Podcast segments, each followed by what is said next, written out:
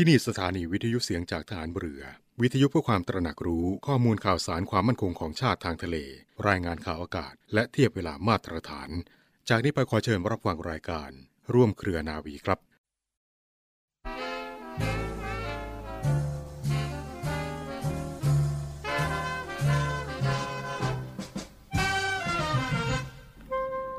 คนดี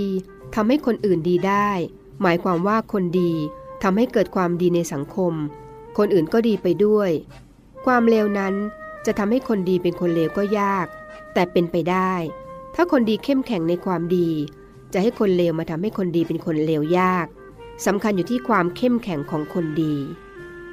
พระราชดำรัสของพระบาทสมเด็จพระบรมชนกาธิเบศรมหาภูมิพลอดุลยเดชมหาราช บรมนาถบพิตร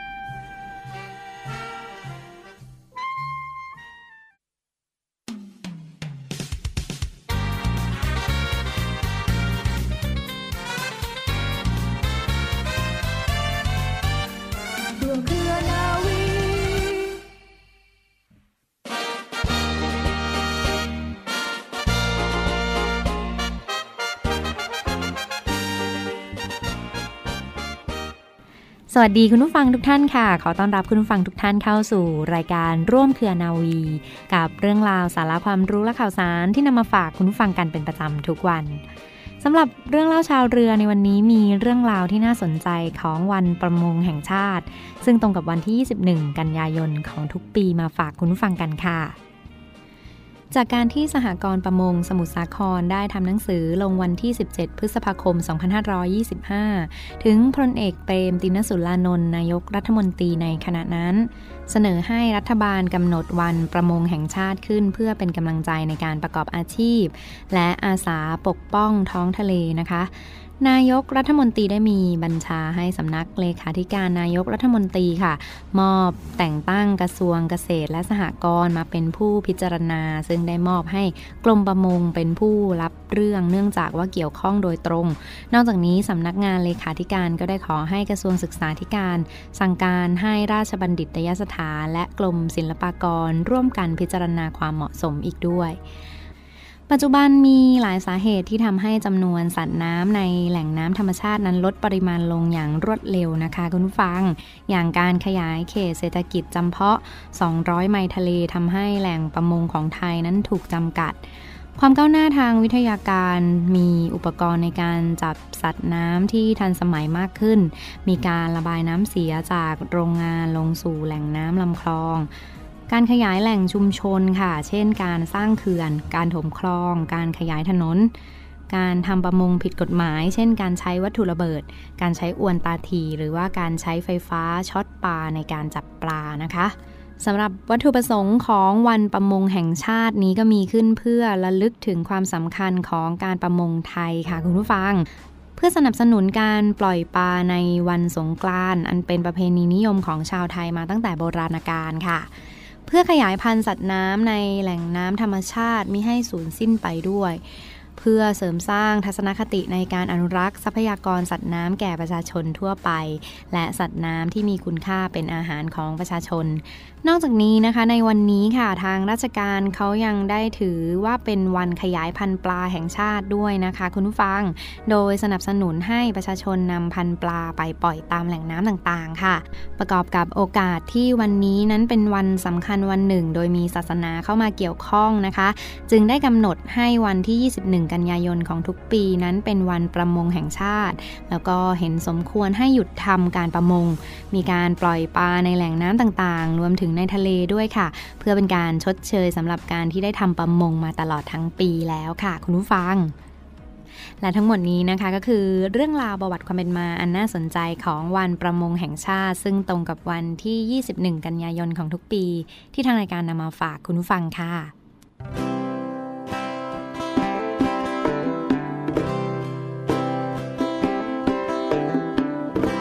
ตะวันย่อแสงอ่อนแรงลงแล้ว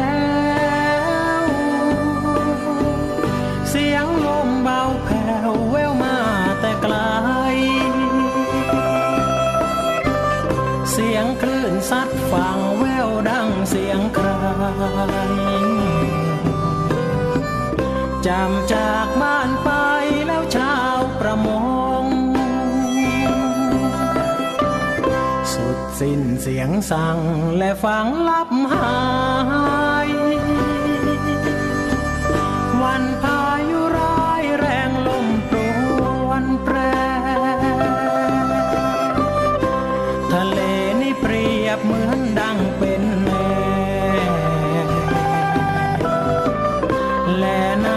ดฟ้า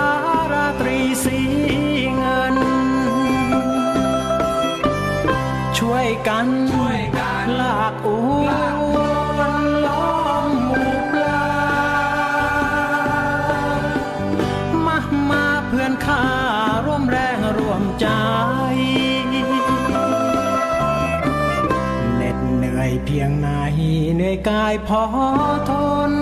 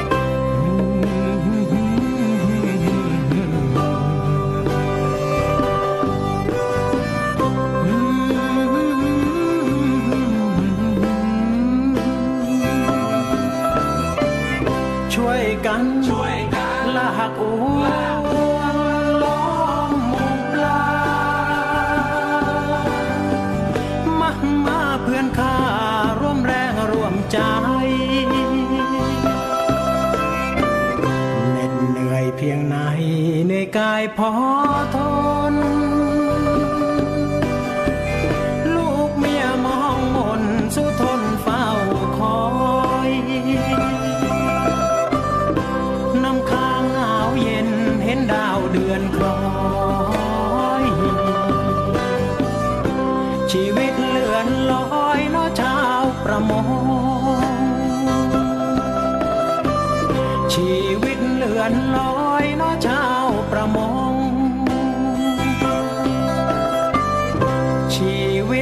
ตเลื่อนลอยน้อชาว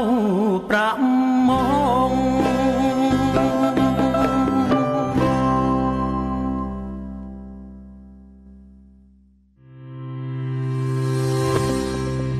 รู้หรือไม่ โปรตีนสารอาหารที่ร่างกายขาดไม่ได้ โปรตีนคือสารอาหารที่มีความจำเป็นต่อร่างกายเป็นอย่างมาก โดยเฉพาะสารอาหารโปรตีน มีในกระบวนการสร้างเสริมเซลล์เพื่อการเจริญเติบโต ซึ่งสารอาหารโปรตีนจะถูกนำไปใช้เป็นองค์ประกอบสำคัญในด้านโครงสร้างของร่างกาย คือการสร้างกล้ามเนื้อ เนื้อเยื่อและกระดูก พร้อมทั้งช่วยเสริมสร้างภูมิคุ้มกันให้กับร่างกาย รวมถึงช่วยในการซ่อมแซมส่วนต่างๆ ของร่างกายที่มีการเสื่อมสลายลงไปอีกด้วยค่ะ โดยเฉพาะการซ่อมแซมผิวหนังและเซลล์เม็ดเลือดแดงเป็นต้น นอกจากนี้ค่ะเมื่อโปรตีนถูกสลายตัวด้วยน้ำไม่ว่าจะเป็นในกรด ในด่างเข้มข้นหรือในความร้อน จะเกิดการแตกตัวของโปรตีนออกมาเป็นสารเล็กๆ ที่เป็นได้ทั้งกรดและด่าง จึงมีการตั้งชื่อว่ากรดอะมิโน เพราะในกรดอะมิโนจะแตกออกเป็น 2 กลุ่ม หรือกลุ่มที่มีภาวะเป็นกรด และกลุ่มที่มีภาวะเป็นด่างและกรดอะมิโนเหล่านี้ค่ะ ก็เป็นสารประกอบหนึ่งที่พบอยู่ในโปรตีนเป็นจำนวนมากอีกด้วย ซึ่งโดยปกติแล้วโปรตีนก็จะประกอบด้วยกรดอะมิโน 35-300 หน่วย โดยหากโปรตีนมีขนาดเล็กเช่นไตรเพปไทด์ก็จะประกอบด้วยกรดอะมิโน3หน่วยมาเชื่อมต่อกันเป็นต้น และเนื่องจากโปรตีนทั่วทั่วไปค่ะ มักจะมีน้ำหนักของโมเลกุลมาก จึงไม่สามารถถูกดูดซึมผ่านผนังของลำไส้เล็กได้ ดังนั้นจึงต้องมีการย่อยเป็นกรดอะมิโน แต่ละโมเลกุลเสียก่อน โดยผ่านการย่อยในกระเพาะและลำไส้ด้วยน้ำย่อยหลายชนิด จึงจะสามารถซึมผ่านลำไส้เล็ก เพื่อนำไปเลี้ยงส่วนต่างๆ ของร่างกายได้ หากถามว่าอาหารประเภทใดที่มีกรดอะมิโนจำเป็นครบถ้วน นั้นบอกได้เลยค่ะว่าต้องเป็นอาหารประเภทโปรตีนนั่นเองค่ะ สำหรับประเภทของโปรตีนนะคะ จะสามารถแบ่งตามคุณสมบัติทางโภชนาการออกเป็น 3 ประเภทค่ะ คือ 1. โปรตีนแบบสมบูรณ์ เป็นโปรตีนที่มีกรดอะมิโนจำเป็นอยู่ครบทุกชนิด และมีปริมาณที่เพียงพอต่อความต้องการของร่างกายอีกด้วยค่ะ โดยโปรตีนแบบสมบูรณ์นะคะจะช่วยซ่อมแซมในส่วนต่างๆ ของร่างกายที่สึกหรอได้ดี และช่วยในการส่งเสริมการเจริญเติบโตของร่างกายได้อย่างมีประสิทธิภาพ ซึ่งแหล่งที่พบโปรตีนเหล่านี้ได้มากที่สุดค่ะได้แก่เนื้อสัตว์และผลิตภัณฑ์จากสัตว์เเช่น นม เนยแข็ง ไข่ และจากพืช เช่น ถั่วเหลือง เต้าหู้ เป็นต้นค่ะ 2. โปรตีนแบบกึ่งสมบูรณ์ เป็นโปรตีนที่มีกรดอะมิโนเป็นส่วนประกอบน้อยกว่าแบบแรก และมีส่วนช่วยในการซ่อมแซมส่วนที่สึกหรอของร่างกายเท่านั้น แต่ไม่สามารถช่วยในการเจริญเติบโตได้ โดยโปรตีนชนิดนี้ค่ะสามารถพบได้จากถั่วฝักยาว ถั่วแขก และธัญพืชต่างๆ เป็นต้นค่ะ 3. โปรตีนแบบไม่สมบูรณ์ เป็นโปรตีนที่มีกรดอะมิโนในปริมาณและสัดส่วนที่น้อยมากจึงไม่สามารถช่วยในการซ่อมแซมส่วนที่สึกหรอของร่างกาย หรือช่วยในการเจริญเติบโตได้ ส่วนใหญ่ค่ะจะพบในจากพืชในแทบทุกชนิดนะคะสำหรับความต้องการโปรตีนของร่างกายนะคะ พบว่าค่ะความต้องการโปรตีนในร่างกายของคนเรานะคะ อาจมีความแตกต่างกันออกไป โดยส่วนใหญ่จะขึ้นอยู่กับปริมาณน้อยที่สุดที่ร่างกายจะสามารถรักษาสมดุลของไนโตรเจนที่สูญเสียออกจากร่างกายได้ และยังมีปัจจัยอื่น ๆ ที่มีผลต่อความต้องการโปรตีนค่ะ อย่างเช่นนะคะ อายุค่ะ พบว่าในเด็กนะคะ จะมีความต้องการโปรตีนสูงกว่าผู้ใหญ่ เพราะเป็นวัยที่กำลังเจริญเติบโต จึงต้องได้รับโปรตีนเพื่อการเจริญเติบโต และซ่อมแซมในส่วนที่สึกหรอมากที่สุดค่ะ ต่อมานะคะคือเพศค่ะ เพศชายจะมีความต้องการโปรตีนสูงกว่าเพศหญิงเป็นอย่างมาก เพราะต้องใช้พลังงานมากกว่า โดยเฉพาะในการทำงานค่ะรวมถึงนะคะภาวะโภชนาการค่ะ โดยคนที่ได้รับโปรตีนจากโภชนาการน้อย หรือได้รับพลังงานน้อยเกินไป มักจะมีความต้องการโปรตีนสูงมากกว่าคนปกติค่ะ คุณภาพอาหารโปรตีนนะคะ จะพบว่าผู้ที่ทานโปรตีนที่มีคุณภาพต่ำจะมีความต้องการโปรตีนมากกว่าคนที่ทานโปรตีนคุณภาพสูง เพื่อให้ได้ปริมาณโปรตีนที่เหมาะสมค่ะ รวมถึงนะคะพลังงานที่ได้รับโดยรวมค่ะ หากร่างกายได้รับพลังงานน้อยมาก ไม่ว่าจะเป็นพลังงานจากไขมัน หรือคาร์โบไฮเดรตก็จะทำให้ต้องการโปรตีนในปริมาณที่สูงขึ้น เพื่อนำโปรตีนมาใช้เป็นพลังงานแก่ร่างกายนั่นเองค่ะ ต่อมาคืออุณหภูมิของสภาพแวดล้อมนะคะ โดยหากอากาศร้อนจัดจนทำให้สูญเสียเหงื่อเยอะ ซึ่งมีการสูญเสียไนโตรเจนออกไปพร้อมกับเหงื่อด้วย ก็จะทำให้ร่างกายมีความต้องการโปรตีนสูงขึ้นไปด้วยค่ะ และในสำหรับผู้ที่ออกกำลังกายเป็นประจำมักจะมีความต้องการโปรตีนสูงกว่าผู้ที่ไม่ค่อยได้ออกกำลังกายเลย เพราะได้มีการสูญเสียเหงื่อและไนโตรเจนไปพร้อมกับเหงื่อเยอะมากนั่นเองค่ะ และเมื่อร่างกายมีอาการเจ็บป่วย ได้รับการผ่าตัดหรือเป็นแผล จะมีความต้องการโปรตีนมากกว่าปกติ นั่นก็เพื่อซ่อมแซมและสมานแผลให้เร็วที่สุดค่ะในผู้ที่มีความเครียดหรือมีความวิตกกังวลเป็นอย่างมาก ก็มักจะต้องการโปรตีนที่สูงขึ้นกว่าเดิมเช่นกันค่ะ และในวันพรุ่งนี้นะคะเรานะคะจะมาทราบถึงอาการและก็การป้องกันของโรคเมื่อขาดโปรตีนค่ะ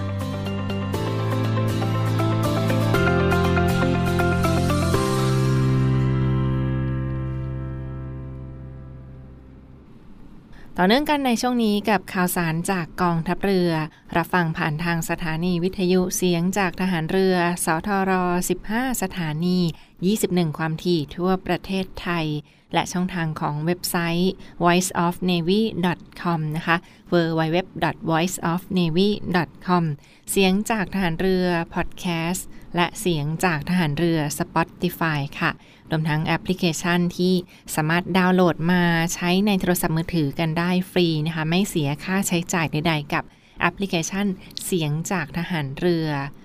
เรื่องราวข่าวสารที่หยิบยกมาฝากคุณฟังกันในวันนี้นะคะในส่วนของกองทัพเรือใกล้เข้าสู่บรรยากาศของสิ้นเดือนกันยายน หรือว่าเริ่มต้นเดือนตุลาคม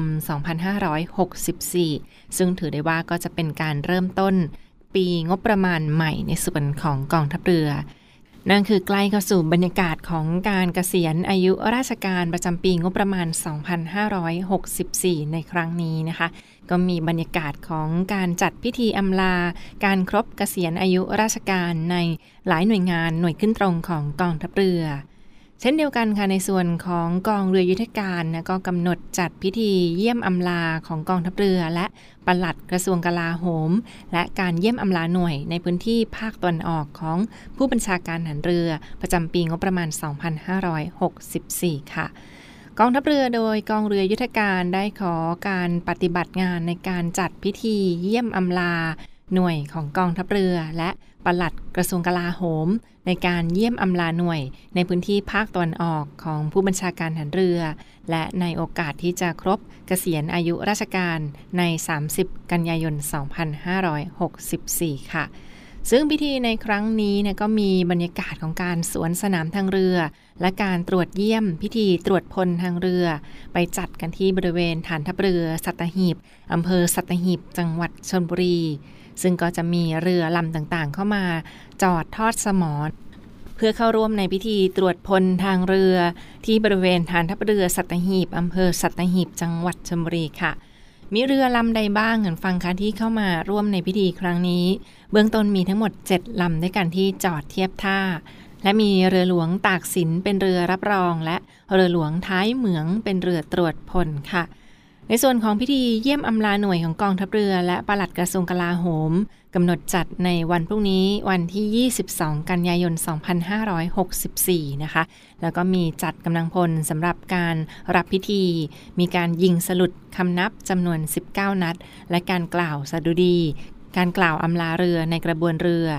เรือในครั้งนี้ค่ะประกอบด้วยหมู่เรือจอดทอดสมอภายในอ่าวทันทัพเรือสัตหีบจำนวน 7 ลำนะคะ ประกอบด้วยเรือหลวงปิ่นเกล้า เรือหลวงนเรศวร เรือหลวงสายบุรี เรือหลวงตาปี เรือหลวงรัตนโกสินทร์ เรือหลวงสุขโขทัย และเรือหลวงนาราธิวาสค่ะ นอกจากนี้ก็จะมีหมู่เรือรับรอง หมู่เรือรักษาความปลอดภัย หน่วยบินรับรอง หมวดบินสวนสนาม และหมู่เรือสนับสนุน สำหรับหมู่เรือรับรองนั่นคือเรือหลวงตากสินและเรือต่อ 114 เรือรักษาความปลอดภัย คือเรือต่อ 228 และต่อ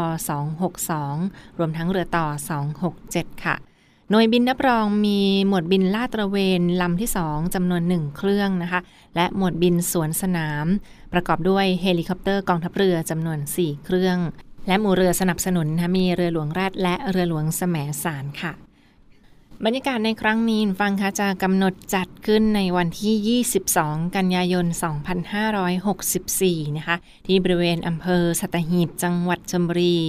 และยังสามารถรับชมบรรยากาศการถ่ายทอดสด หรือว่าการไลฟ์บรรยากาศในครั้งนี้ได้นะทางช่องทางของ Facebook Fanpage เสียงจากทหารเรือค่ะ เพียงคลิกเข้าไปดูกันได้ที่ Facebook นะแล้วกดค้นหาคำว่า เสียงจากทหารเรือ ช่องทางข้อมูลข่าวสารก็จะมี มีการถ่ายทอดสดบรรยากาศของการเยี่ยมอำลาหน่วยและการสวนสนาม ในครั้งนี้มาฝากคุณฟังกันนะคะ คลิกเข้าไปดูกันได้ที่ Facebook Fanpage ของเสียงจากทหารเรือ อีกหนึ่งเรื่องราวที่มาฝากทุกท่านกันในช่วงนี้ค่ะกายิราเจกายิราเถนัง จะทำสิ่งใดควรทำจริงขอเอเชิญร่วมบูชาวัตถุมงคล เพื่อร่วมตั้งกองทุนสำหรับการบำรุงรักษาอุทยาน ประวัติศาสตร์เรือของพ่อ เรือต่อ 91 เพื่อให้อนุชนรุ่นหลังได้ชื่นชมพระอัจฉริยภาพ ดูแลพัฒนาคุณภาพชีวิตของกำลังพลกองเรือยุทธการ ให้มีขวัญและกำลังใจในการปฏิบัติหน้าที่ และเพื่อสมทบทุนสนับสนุนกิจกรรมสาธารณกุศลกองทัพเรือ แบบนี้เราจะมามอบให้แด่ชาติไทย โดยสามารถสั่งจองและติดต่อสอบถามได้ที่ นาวเอกแสนไทย บัวเนียม 084 536 3798 นาวเอกทเนศกุลจิตติวารี 092 904 5835 นาวตรีศิรภพพักดี 096 935 9163 นาวตรีสายชน พาลาสิงห์088 214 1393 หรือโอนเงินเข้าบัญชีธนาคารทหารไทยจำกัดมหาชน ชื่อบัญชี กรอเพื่อการกุศล หมายเลขบัญชี 302ขีด7ขีด74357ขีด8เมื่อโอนเงินแล้ว กรุณาแจ้งนาวตรีสายชน พาลาสิงห์ ที่หมายเลขโทรศัพท์ หรือ ID Line 088 214 1393 แม้กำลังด้อยเราไม่ปล่อยวาดผวากายิราเจ กายิราเถนัง จะทำสิ่งใดควรทำจริง และมาปิดท้ายกันที่อีกหนึ่งเรื่องราวข่าวสารด้านโควิด -19 กันฟังคะคำแนะนำดีๆสำหรับผู้ป่วยหรือว่าผู้ที่มีอาการไอและ หายใจลำบากนะคะ ต้องขอขอบคุณข้อมูลจากกรมควบคุมโรคกระทรวงสาธารณสุข มหาวิทยาลัยมหิดลค่ะ และสำนักงานสร้างเสริมสุขภาพ หรือว่าสสส และในส่วนของกรมป้องกันโรคติดต่อไทยรู้สู้โควิดนะคะ ที่ออกมาประชาสัมพันธ์ข้อมูลดีๆ ในครั้งนี้เพื่อป้องกันโรคโควิด -19 กันค่ะ สำหรับคำแนะนำของผู้ที่มีอาการไอและหายใจลำบากนะคะ ผู้ที่มีอาการไอ เจ็บแน่นหน้าอกและหายใจลำบาก จากโรคป่วยติดเชื้อทางเดินหายใจหรือโควิด -19 ข้อแนะนำที่ 1 ก็คือ ถ้าเราไอและหายใจลำบากประการแรกค่ะให้ใช้ท่านอนคว่ำ นอนคว่ำลงนะคะและใบหน้าตะแคงออกทางด้านซ้ายหรือขวาก็ได้ค่ะ ให้นอนคว่ำลงครั้งละ 30 นาทีถึง 2 ชั่วโมงนะคะหรือว่าขณะที่พักฟื้นก็ให้นอนคว่ำให้มากที่สุด ให้มากกว่าท่าอื่นๆค่ะ นอนคว่ำแต่ว่าให้ใบหน้าตะแคงออกทางซ้ายหรือขวาก็ได้ ครั้งละ 30 นาทีถึง 2 ชั่วโมงค่ะ เพื่อลดอาการไอและการหายใจลำบาก ประการถัดไปค่ะอีกท่าหนึ่งค่ะ เป็นท่านอนตะแคงขวานะคะ ให้เปลี่ยนท่านอนได้เป็นนอนตะแคงขวา 30 นาที ครั้งละ 30 นาทีหรือว่า 2 ชั่วโมงค่ะ สลับกับท่านอนคว่ำนะคะ เปลี่ยนเป็นท่านอนตะแคงขวาอีก 30 นาทีและถึง 2 ชั่วโมงสำหรับการนอนในครั้งนี้หยุนฟังค่ะ ก็ควรจะหาหมอนหนุน นอนไม่คว่ำใบหน้า เพื่อให้ใบหน้านั้นตะแคงหน้า แล้วก็เปิดจมูก เปิดทางเปิดทางเดินหายใจค่ะ เป็นคำแนะนำสำหรับว่าถ้าเรานอนคว่ำอยู่ ให้หาหมอนหนุนที่ศีรษะด้วยนะแล้วก็ให้คว่ำตัวลงแต่ว่าใบหน้าตะแคงออกเพื่อเปิดทางเดินหายใจเทคนิคถัดไปค่ะเป็นท่านั่งฟังคะสำหรับผู้ที่มีอาการไอและหายใจลำบาก ให้นั่งเอนไปด้านหลัง 45 องศานะคะ นั่งเอนตัวไป 45 องศา อาจจะใช้เป็นเตียงปรับระดับหรือว่าใช้หมอนหนุนด้านหลังค่ะ ให้ตัวนั้นเอียงลงไป 45 องศา ซึ่งท่านี้ก็สามารถทำได้ทุก 2 ชั่วโมง ท่าถัดไปค่ะ เป็นสลับเป็นท่านอนบ้างนะ นอนตะแคงซ้าย นอนตะแคงซ้าย 30 นาทีถึง 2 ชั่วโมงค่ะ นอนตะแคงซ้ายและใช้หมอนข้างหนุนที่บริเวณหน้าขานั้นหมอนข้างไว้หนุนที่บริเวณหน้าขา แล้วก็นอนตะแคงซ้าย 30 นาทีถึง 2 ชั่วโมง และท่าสุดท้ายค่ะ พยายามนอนท่าที่ทำแล้วมีออกซิเจน ที่ปลายนิ้วสูงที่สุดนั่นคือ เราต้องมีเครื่องวัดออกซิเจนที่ปลายนิ้วด้วยว่าท่าไหนที่เรานอนแล้วรู้สึกว่าหายใจสะดวก หายใจได้เต็มปอดนะก็ลองใช้เครื่องวัดออกซิเจน ที่ปลายนิ้ว ถ้าออกซิเจนสูงเกินกว่า 90 อันนี้ก็ค่อนข้างได้ผลดีค่ะสำหรับท่านอนที่มีออกซิเจน ปลายนิ้วสูงสุด หรือว่าหายใจได้สะดวกที่สุด แล้วก็ต้องเปลี่ยนท่าทันทีค่ะเมื่อออกซิเจน ปลายนิ้วต่ำลงหรือว่าหายใจไม่สะดวกนะคะ เครื่องวัดออกซิเจน ปลายนิ้วก็จะบอกค่าปริมาณออกซิเจนที่อยู่ในปอดของเราโดย วัดที่ปลายนิ้ว ถ้าวัดออกมาแล้วค่าต่ำลงกว่า 90-80 อันนี้ก็ต้องเปลี่ยนท่าหรือว่าหาท่านอนที่ทำให้หายใจสะดวกมากยิ่งขึ้น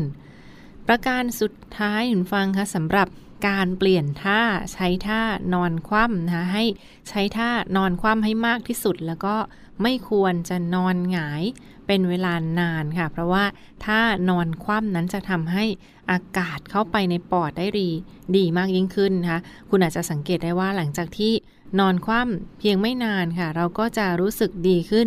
อาการเหนื่อยหอบจะลดลงนะคะ ดังนั้น ถ้านอนคว่ำเป็นท่าที่อากาศเข้าปอดได้ค่อนข้างดีสำหรับผู้ป่วย